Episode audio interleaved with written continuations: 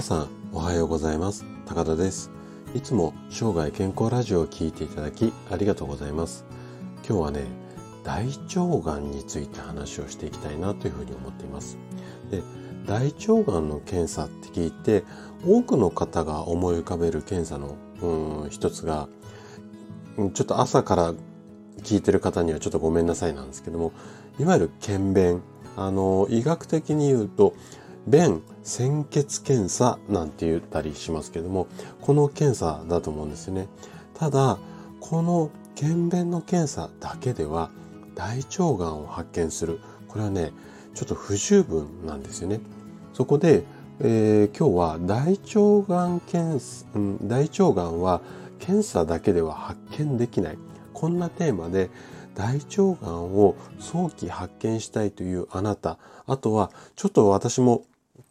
あのお酒好きで酒飲みなので大腸がんこのぐらいの年齢になってくる50代ぐらいになってくると心配なので、まあ、あなたとあと私に向けて今日は話をしていきたいなというふうに思っています。で前半は臨床現場における大腸がん大腸がんごめんなさいね。検査の実際ですね。こんな話とあと後半はね検査で全ての大腸がんがわかるわけではない。まあこんな話をしていきます。で今日も専門用語などを使わずに分かりやすく話をするつもりなんですけどももし質問などありましたらお気軽にコメントいただければというふうに思います。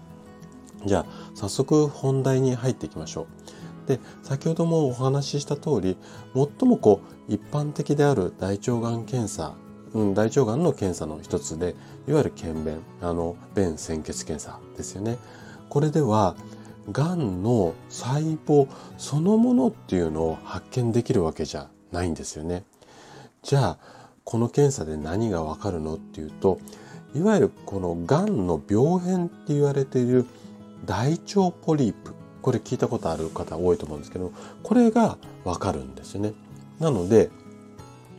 お腹を開けて切り取らなきゃいけないほど大きくなってしまったうん、いわゆるがんの腫瘍ではなくって内視鏡的な手術で摘出できるこう小さいいわゆる病変には効果的な検査になるんですよね。じゃあこの検査だけではまあだけではってこの検査が大腸がんの発見には効果がないのかなんていうふうに思ったりする方もいらっしゃるんですけどこういう話をするとこれは答えノーなんですね。でこの検査だけでも大腸がんの死亡率が16%も減少したよっていうデータがあるほどなんですよ。ただ、この検便の検査に関しては注意しなきゃいけないポイントっていうのがいくつかあるんですよね。これをちょっとあのまとめて話をしていきたいなというふうに思うんですけども、えっ、ー、と、5つほどポイントありますかね。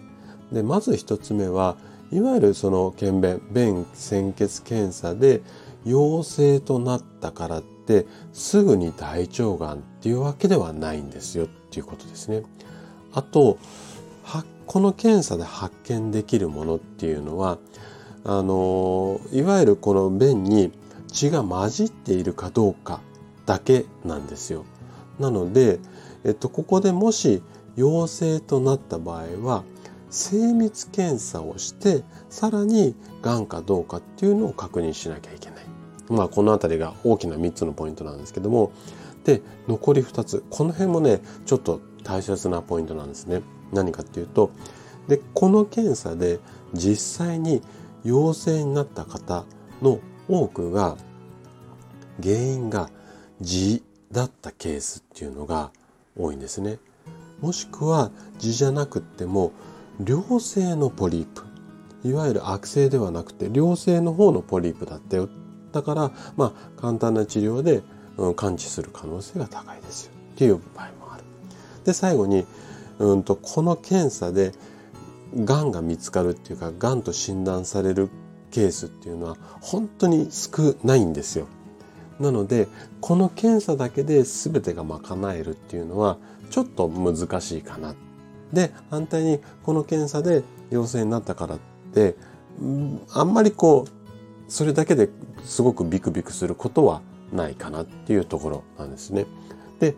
ここまでが、こう、いわゆる検便の、あの、便潜血検査ですね、の概要なんですけども、検査結果についてもう少しちょっと詳しくお伝えしたいことがあるので、これを後半話をしていきたいなというふうに思います。で、後半の、ま、結論としてはですね、いわゆるその検便の検査の結果だけを鵜呑みにしちゃいけませんよっていうことを伝えたいんですね。なんでかっていうと、この検査で大腸がんって診断される場合には、全体の4%ぐらいしかないんですよ。ちょっとびっくりですよね。で、また、それよりも驚きっていうのは、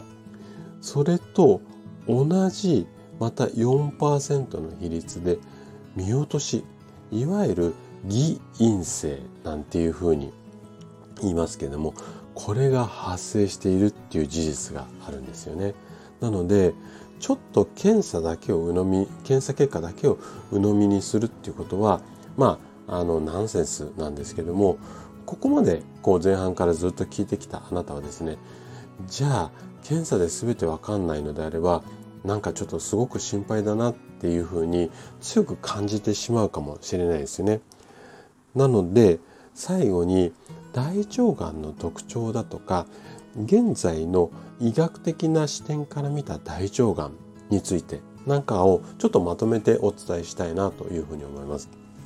で、大腸がんってもともと欧米人に多い病気だったんですよね。ただ、日本人も最近はこの食生活がいわゆる欧米化してきたことによって患者が急増している。こんな状態です。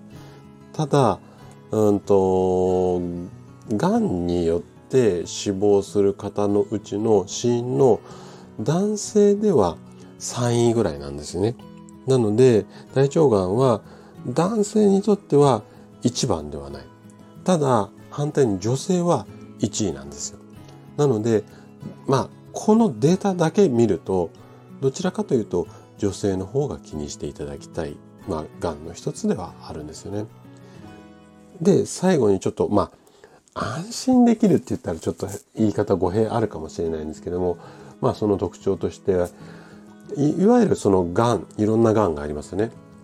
このがんの種類の中では、比較的進行が遅いっていう特徴があるのがこの大腸がんなんですよ。なので、早期発見できれば、いわゆる完治できる確率も非常に高い病気の一つであるあるんですよね。なので、できるだけ早めにこれ発見した方がいいので、うまく検査なんかも使っていただければなというふうに思います。ということで、今回は大腸がんについてお話をさせていただきました。